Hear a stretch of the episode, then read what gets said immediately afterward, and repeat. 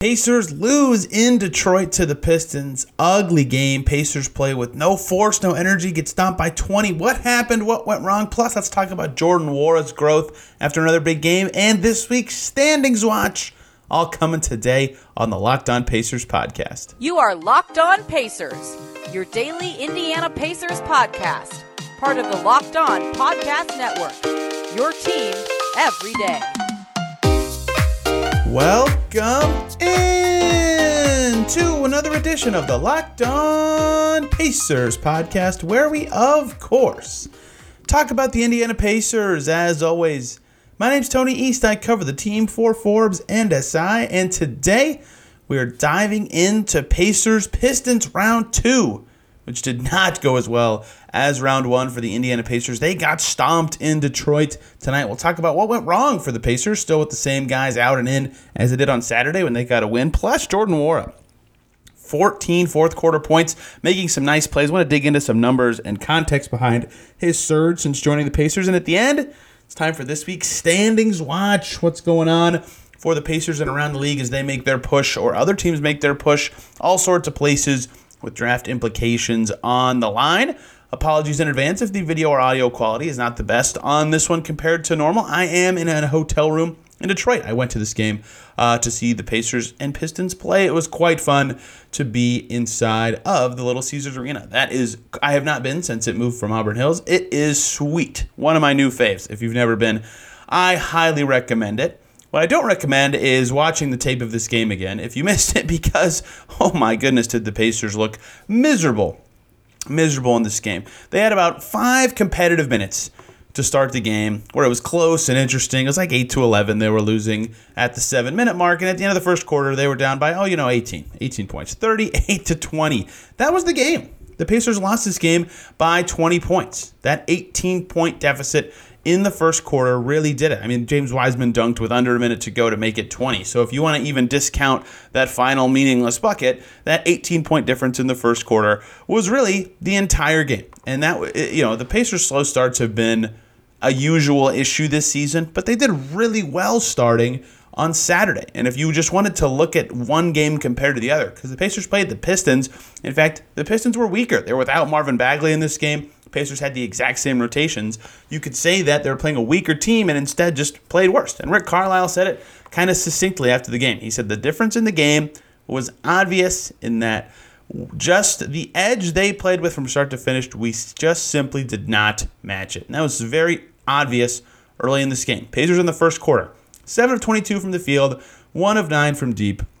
The Pistons go 4 for 10 of deep, shoot 15 for 24 and it was seven, excuse me, seven to 15 Pistons on the glass. I mean, obviously they had more chances at defensive rebounds, but they also did better on the offensive glass, and they had way more assists, and they had more blocks, and they had more steals, and fewer turnovers. Right, every single category in the first quarter, except for fouls, the Pistons won. They were flying around the court. Eugene Omoruyi Chris Duarte's college teammate was amazing. Uh, he had 11 points in that first frame, and that just set the tone, right? The Pacers had some good moments for the rest of the game. Their late second quarter was excellent. They cut it all the way down to 12 in the third, and I saw some people who cover the Pistons that I love were saying, oh, this is a classic Pistons game. They're going to lose.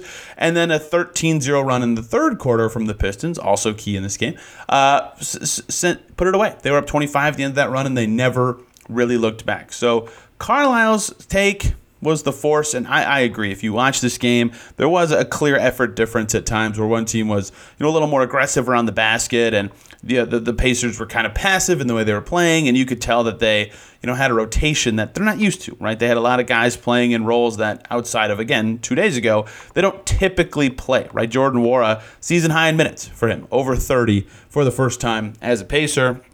I guess I suppose he could have been higher with the Bucks, but Pacers high in minutes. Andrew Nembhard nearly reached his season high in minutes, as did uh, George Hill sniffed his season high in minutes. Oshae Brissett sniffed his, his season high in minutes. And of course, George Hill, James Johnson, even playing is significant for the Pacers in terms of their rotation. That's another thing that I think was significant. And Aaron Nesmith said the third one that kind of gets lost sometimes in these. You know, the Pacers did something unique earlier this season, and this applies to what just happened in this game.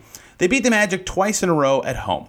And the Magic, at the time, were not that good of a team, but it's really hard to beat a team in the NBA twice in a row during the regular season. I know that sounds like an excusory thing, but every, even opposing teams that I've covered, like really, really talented teams, say something similar. It's hard to do because there's just such a mental game of, you know, you already beat a team, you know how to beat them, or you lost to a team, so you want to fix your issues and then beat them the next day that or whenever the next game is that really helps a lot of the time the team that lost the first game come out and play hard the second game. And if you'll recall i think in those two magic games the pacers played one was really close and one was like a 20 point game right? The mental game part of it is significant in a way that makes it really hard. And aaron nesmith discussed that after the game and he, you know there was a lot of questions about the playoff nature of playing one team twice in a row in the same arena. But Aaron Nesmith said it's always tough to beat a team two times in a row, right? It just is. Even if it's not a very good team, like in this case, the Pistons, uh, it's still tough. And so uh, the Pistons came out certainly with more motivation after getting their butts kicked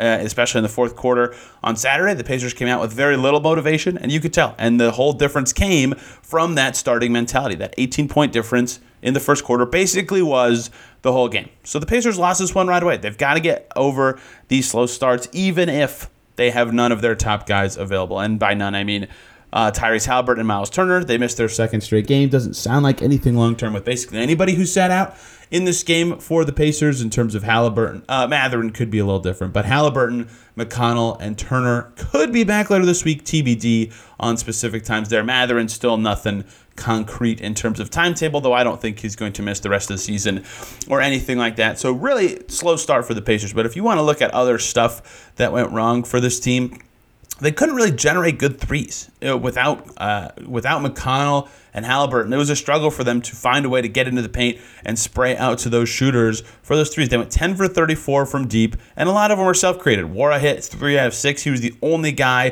to have a really good shooting game. Uh, on this one. Duarte was okay. He did hit two out of four. But Buddy Hield was one for seven. Aaron Nesmith was two for six. Nembhard was one for three. Brissett and Jalen Smith combined 0 for six, right? They could not generate as good of threes without two of their best creators and their best sh- shooter. Ah, Buddy Hield might be a better shooter than Halbert, and That's debatable, I think. But they couldn't generate good threes. I thought that was really significant in this game, right? That's something that they don't typically struggle with. They they can get them up and create them a lot, and they still created 34 of them in this game. But it was significant in that they were really struggling to create good looks from deep in this game, and that's such a bread and butter thing for the way this team has played all season long. They're able to run fast, create those shots, and make it happen. And they just absolutely were not able to do that in this game. So th- that was a big thing. And the other thing, and this is something that I think I want to do a segment on at some point soon.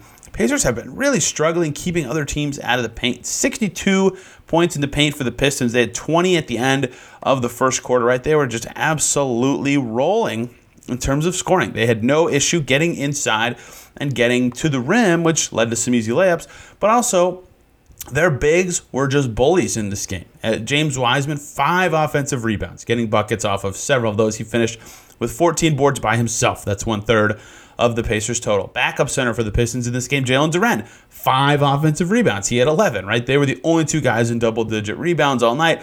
They were getting easy putbacks for buckets throughout the game. No Turner, certainly something there. Uh, but at the same time, he's also not the best rebounder, right? The Pacers have got to be better on the glass. Their leading, re- leading rebounder in this game was Buddy Hield with six, right? They got smoked on the glass, and that led to a lot of the Pistons' points in the paint. But some of them just came from the classic stuff the Pacers have been plagued by for a while, right? Cory Joseph beating guys getting to the rim. RJ Hampton beating guys getting to the rim. Omoruyi, who I already talked about, goes 8 for 13, right? He's getting to the rim, and the bigs off obviously were significant in that endeavor. Pacers' protect ability to protect the paint has been really, really weak recently. They gave up a ton of points to the Spurs, the Pistons now twice, the Rockets in the paint. Like the paint protection has just not been at the level the Pacers needed to be at if they want to defend well. And so they, they just need to be better in that area. So if you had to point to some things for why the Pacers lost this game, general effort, which is one of the worst ways to lose in the regular season or really in the NBA in general, although I would say that it's understandable at times. Uh, the lack of ability to create good three point looks without their stars, especially McConnell and Haliburton, and the big one that I would like to highlight at some point soon their inability to protect the paint and prevent the Pistons from getting easy points around the basket. Stuff that is correctable, especially if they have their best players back in the short term or even not like immediately short term. But we'll see where this goes. Pacers, had they won this game, would have moved to 10th in the East. That will have to be now put on delay as an option until later. We'll get to the standings in the third segment. But in the second segment here coming up, I want to talk about Jordan Nwora, who was really good again, the Pacers' leading scorer in this game. They basically played his minutes to an even draw, and he played over 30 minutes. He did some good stuff and was fantastic in the fourth quarter. And I thought a lot of the commentary around him from himself and Rick Carlisle after the game was extremely fascinating before we get to Jordan Nwora and what was said about him and his general development with this Pacers team. I want to talk to you guys about Ibotta. We're always throwing money at something kids' school supplies, your own school supplies, a new house project or apartment project. The list goes on. It's time to stop spending your hard earned money without getting anything in return. Enter Ibotta. You can earn cash back on every shopping trip. Ibotta gives you cash back on hundreds of grocery items from produce to personal care to pantry goods. Either link your loyalty account or upgrade your receipt after you shop and get your cash back. It's that easy. The average Ibotta user earns $120 per year in real cash back. That could cover the cost of an entire shopping trip. Or use your cash back to buy that f- flight you've been eyeing, that game you've been dying to go to, that fancy dinner you've been craving. A typical basket of groceries is over $50 more expensive at the end of 22 than the beginning of the year due to inflation. You can earn two and a half times that cash back from Ibotta, or even more depending on how much you use it. Ibotta gives you real cash back, not points. Other apps give you points that don't amount to much. With Ibotta, you get real cash back that you can cash out to your bank account, PayPal, or gift cards, and you can earn cash back on hundreds of online brand retailers too when you start with Ibotta, like Lowe's, Macy's, Sephora, Best Buy, and more. Right now, Ibotta is offering our listeners $5 just for trying it. Use the code LOCKED when you register. Just go to the App Store or Google Play, download the free Ibotta app, and use code LOCKED. That's I B O T T A in the Google Play or App Store, and use the code LOCKED to check out Ibotta today.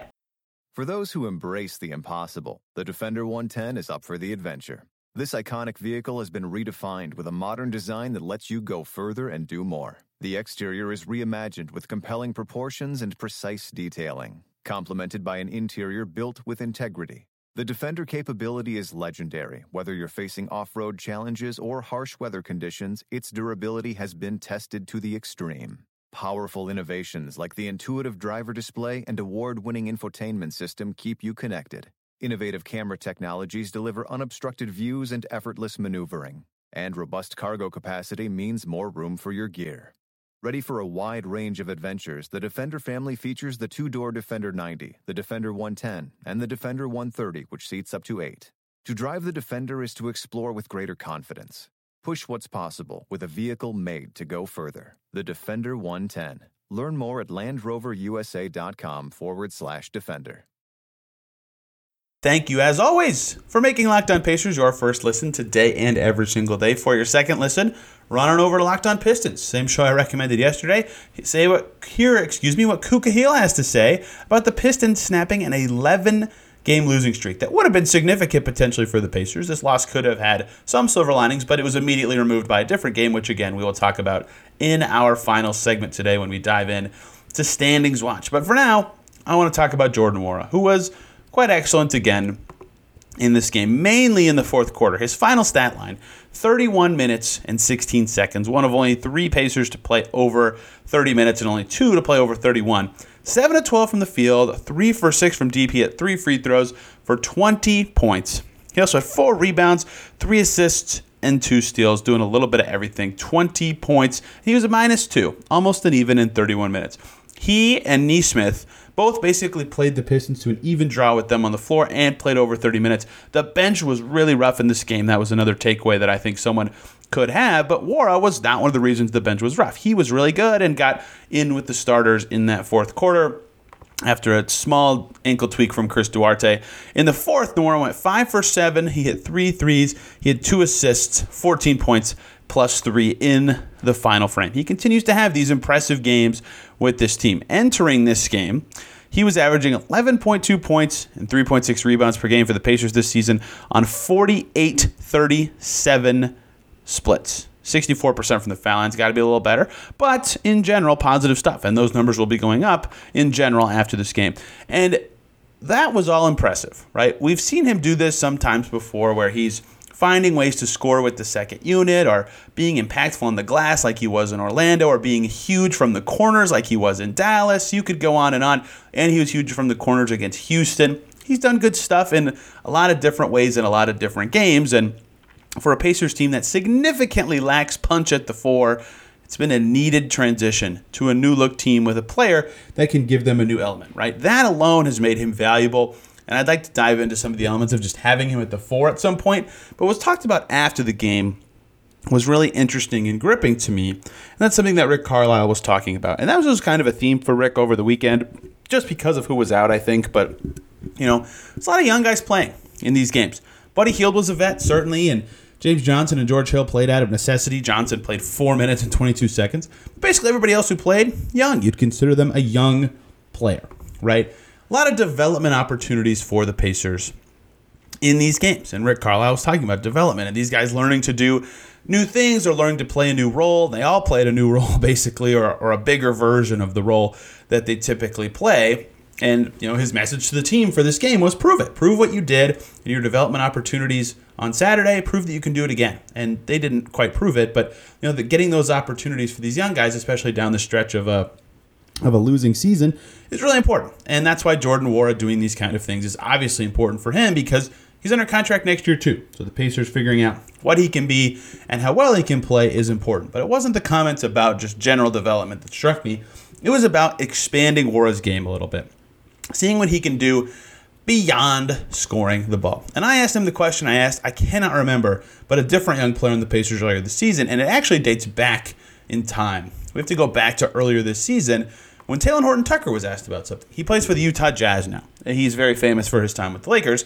But Horton Tucker was talking about how with the Lakers, right, he was tasked a lot with certain things. Get good at spot up shooting, get good at relocating on the perimeter, get good at attacking when you have no one on you because all the, the defenders are paying attention to AD and LeBron. And then he gets to Utah, and instead of being working on skills that help the Lakers win, he's developing everything. It's an it's a situation where he's asked to learn to develop more skills and become a more well-rounded player. And so that is kind of the crux of what I asked Jordan Nwora is, you know, when you were with the Bucks, Jordan Nwora was asked to be the guy I just described. Spot up from three, you know, occasionally drive inside when you have a really open lane, but you're playing off of stars. You're asked to develop skills to do that when you're playing the meaningful portion of a game. And so I said with the Pacers, is it a little different, right? Is it more well rounded stuff, expand your game? And he said, yes, it is. It is a lot more of that.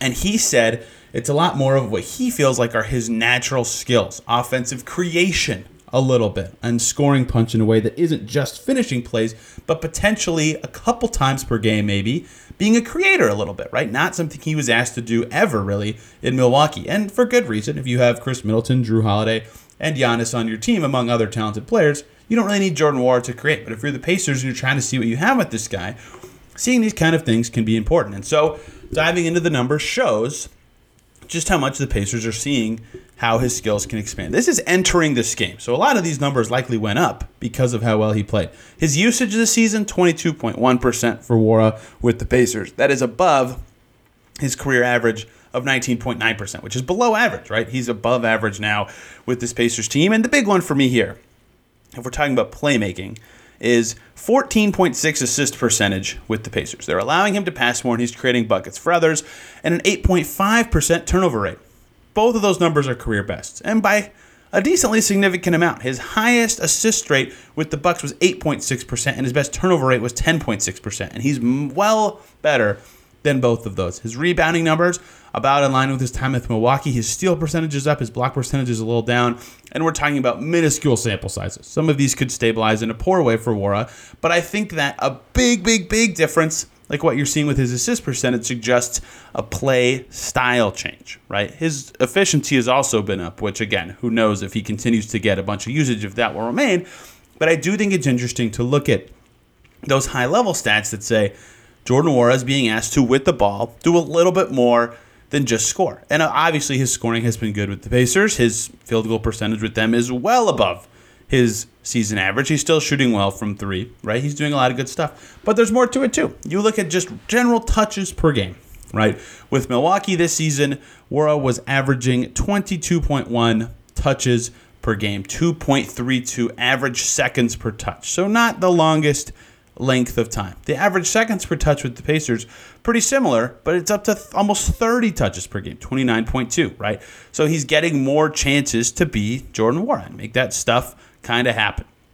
Right, I think that is absolutely fascinating. His dribbles per touch is about the same too. So the Pacers are just saying, be you, but do it more. Create a little bit more. Be that kind of guy. And I think that is just absolutely fascinating that he is being asked to not just be Jordan Nwora, the scorer who can play power forward and give a new element. And by the way, in this game, this is not a big subplot because it was kind of by necessity and James Johnson only playing a little bit. He played the three a little bit alongside Brissett and a center, right? That was something new that he had not done yet with this team. But I think that as you see him develop more with the Pacers in this team, you know, we've already seen it in the front court, but at some point, uh, especially, I don't know what they're going to do for the plan. They're chasing it now, but let's say they're eliminated. I don't, I think it would be a natural thing for them to explore more of Jordan Nwora, the creator, right? Two assists per game now over that number with the Pacers. I don't think it's something they should do often, right? They have better creators than him, but getting him better at that is valuable. Three assists in this game. He's been good on the glass. He's making the shots. And I'm not saying they should run their offense through him or he should take the ball up up the court or anything like that.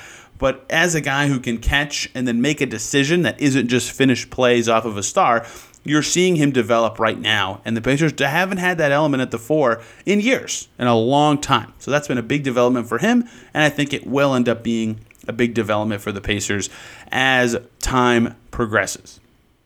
We'll see where that continues to go as the rotation eventually gets a little more back to normal. But who knows when that will happen? Maybe in Milwaukee, maybe a little later against Philly, maybe even later than that. Who knows? It seems like some guys are close to returning, uh, and we'll cover that as the time comes. But time for the weekly segment now for the final month of the season. Standings watch. What has happened in the last week for the Pacers in the standings? Where are their draft picks at the exact moment I'm talking?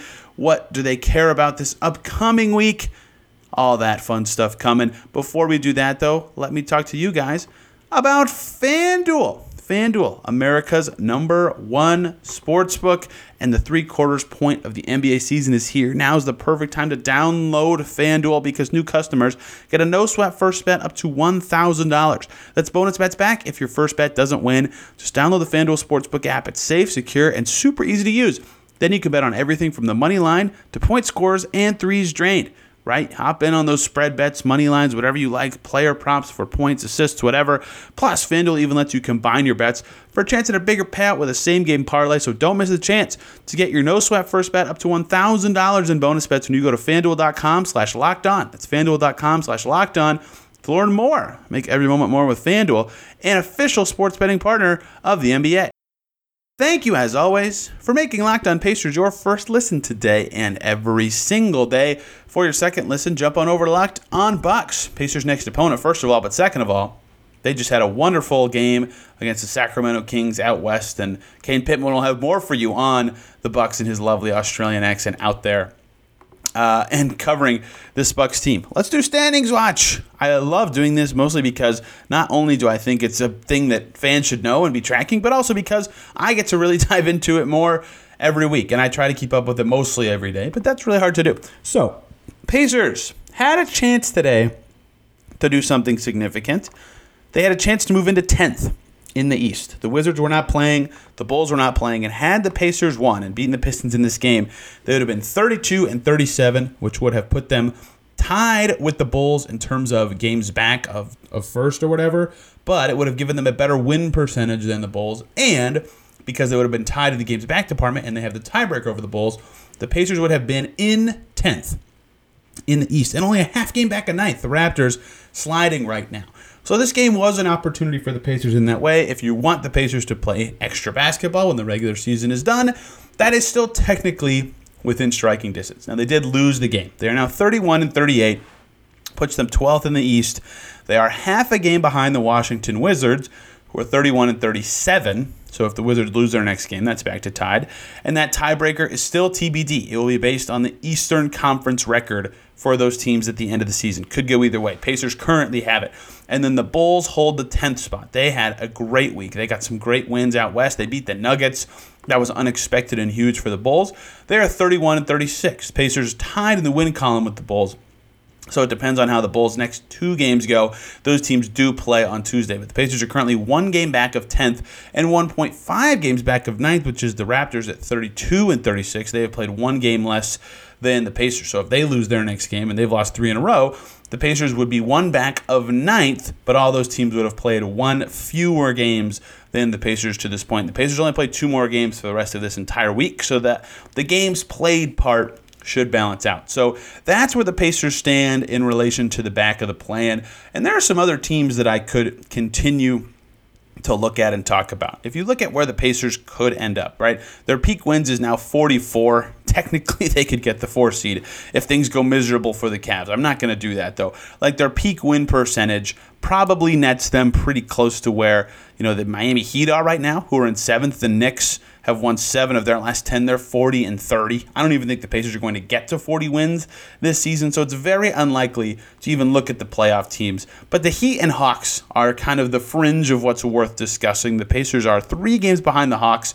Who are in eighth? They have lost two in a row. They're 34 and 35, just under 500. And the Pacers could potentially finish close-ish to 500, but I think catching the Hawks seems unlikely. And the Heat are 37 and 33 Pacers are five and a half back of them uh, with only 13 games to go, a five and a half game difference is basically insurmountable. I think the next time standings watch comes, you will no longer have to think about the Miami Heat at all and just be thinking maybe about the Hawks, but definitely about the Raptors, Bulls, and Wizards if you are someone who's a fan of the play and chase. Now, on the other side of the Pacers, the Magic have won four of their last 10, and they are two and a half games behind the Pacers, and that's in the inverse standings. And that's where we will flip now. The Pacers still at the same spot they were last week, despite playing decently well, sixth in the inverse standings in the lottery odds, whatever you want to say. And they are is no way they can get to the top four. It is now literally impossible. Like last week, it was functionally impossible. Now it's literally impossible.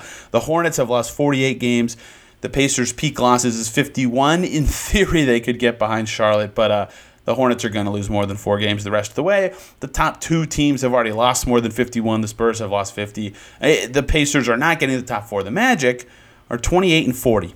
That's two and a half games difference. The Pacers could theoretically get up to fifth if they really stink it up down the stretch, and then it's just really close. Pacers are sixth right now. There's a half game difference between Washington and Portland and the Pacers. Portland, 31 and 37 as well. And then it's Chicago, Toronto, and then Utah, LA, New Orleans, OKC. Those teams that I just said from Toronto to OKC separated by half a game, or excuse me, one game, right? They're all very close. Now, all those teams except for Utah are trying to win. And so I imagine they will finish with a better record than the Pacers. So the Pacers are pretty close to basically a top 10 pick, but it's going to be interesting to see how between Washington, Portland, Utah, and Indiana things shake out for the Pacers. It'll kind of depend on how this chase ends up going. Pacers going 2 and 1 in their last 3 against crummy teams has sort of elevated them in the standings here, but they're still in 6th and they still have a little bit of an advantage over some of these other teams. And reminder, the tiebreaker that matters for the playoffs does not matter for the inverse standings. It's just a coin flip if you finish with the same record as another team. We'll see where the Pacers end up landing here, but if you're a lottery fan, you would like the Magic, the Wizards, the Blazers, and the Bulls to have solid weeks going forward. You'd actually be happy in that case to have seen the Bulls beat the Nuggets this week, which was the biggest upset in terms of what the Pacers care about in the standings. Looking at the other draft picks for the Pacers. The Buck, or excuse me, the Celtics, who the Pacers have their first round pick, they lost the game to the Rockets today, which we'll get to the flip side of that in a second. That is just a, a crushing game for the Pacers. But either way, the Celtics pick currently 29th, uh, but it is half a game away from 28th and one game away from 27th. If you'd like that pick to move up, you are rooting for Philadelphia and Denver to get some wins. And the Celtics quietly not kind of playing that well recently. 5 and 5 in their last 10 games. So it's possible that the hot red hot 76ers who've won 5 in a row and visit the Pacers this weekend could catch up to the Celtics. That pick could improve ever so slightly. Cleveland the Pacers' other first round owned pick, uh, also lottery protected. Neither of those teams have clinched a playoff spot yet, although they are pretty close. The Heat's peak wins is 49, and the Celtics are at 47. And so the Celtics' magic number to clinch a playoff spot is three. The Bucks, I believe, did clinch a playoff spot today. With their win over the Heat. Uh, speaking of the Cavs, that's the other Pacers pick. They are 43 and 27. That is currently the 26th pick in the draft. It is half a game away from the Grizzlies, so the Grizzlies could not come down to 25th, and 1.5 games away from the Kings in 24th. Brooklyn, it's three game difference there, but they are meh since making all their trades and getting rid of Kevin Durant. It seems like the best case scenario would be Boston's pick being 27th and Cleveland's pick being 24th, within reason. Lots can change along the way. Cleveland likely can't get up to 27, so uh, Pacers fans, beyond being Philly and Denver fans, are also Sacramento and Memphis fans in terms of first round picks. The second rounder, Pacers' own pick, uh, is gone. They don't have it. Uh, their second rounder is going to be one of Cleveland's, Golden State's, or Milwaukee's. They're all crap. There's no real point of getting rooting interest in that. The other one that matters, but Pacers potentially having Houston's second rounder, but only if the Rockets finish with a bottom two record in the NBA. That's why this loss against the Pistons could have potentially been important for the Pacers, right? That helps the Pistons get another win and maybe brings Houston back to the worst record in the league. But then 30 minutes later, we were watching it in the media room. The Rockets beat the Celtics. Crazy game. In theory, helps the Pacers' first round pick, but hurts the chances of them getting a strong second round pick. So the Rockets are 16 and 52. The Pistons are 16 and 53. And the San Antonio Spurs are 17 and 50. The Spurs beat the Nuggets this past week. They actually have three wins in their last 10, as do the Rockets. And so if you would like the Pacers' draft picks to be as good as possible, which everybody does, uh, you you'd be hoping to see the Rockets finish with the worst record in basketball, but you're really hoping they can stay below the Spurs. So any Spurs win is huge for the Pacers down the rest of the stretch, and every Rockets loss is significant. The big one of the biggest games on the entire schedule for the rest of the season for the Pacers beyond their own games is Rockets Pistons on March 31st. If the Rockets can lose that game, that would be massive for what the Pacers would like to see down the stretch of the season. So that is your standings update. Little movement uh, from Cleveland and Boston. Significant stuff from Houston beating the Celtics today. And the Pacers are in the same spot, although they are closer to the play-in because the Wizards have lost three in a row. The Bulls are five and five in their last ten, and Toronto is really struggling. So that's the Pacer stand. We'll continue to update this every week at a given time. Tuesdays just, to, or excuse me, Wednesdays have just no Tuesday. Yeah, Tuesdays have just been natural fits for these so far, and we'll continue to do that as we can. Thank you guys a ton for listening today. I'll be back home for a fun podcast tomorrow, talking with one of the hosts of the Pacer Ruse podcast, Justin, who just came to Indy, visited the Pacers twice on a trip from Australia to the U.S. to see the Pacers play and do a bunch of other stuff. Really fun story about his travels, seeing the Pacers for the first time in years, his fandom, asking Rick Carlisle a question, all sorts of stuff. It's a really, really fun show, and I think many of you will enjoy it. And it's tomorrow. So thank you guys for listening today. Have a wonderful day. We will see you for that show tomorrow.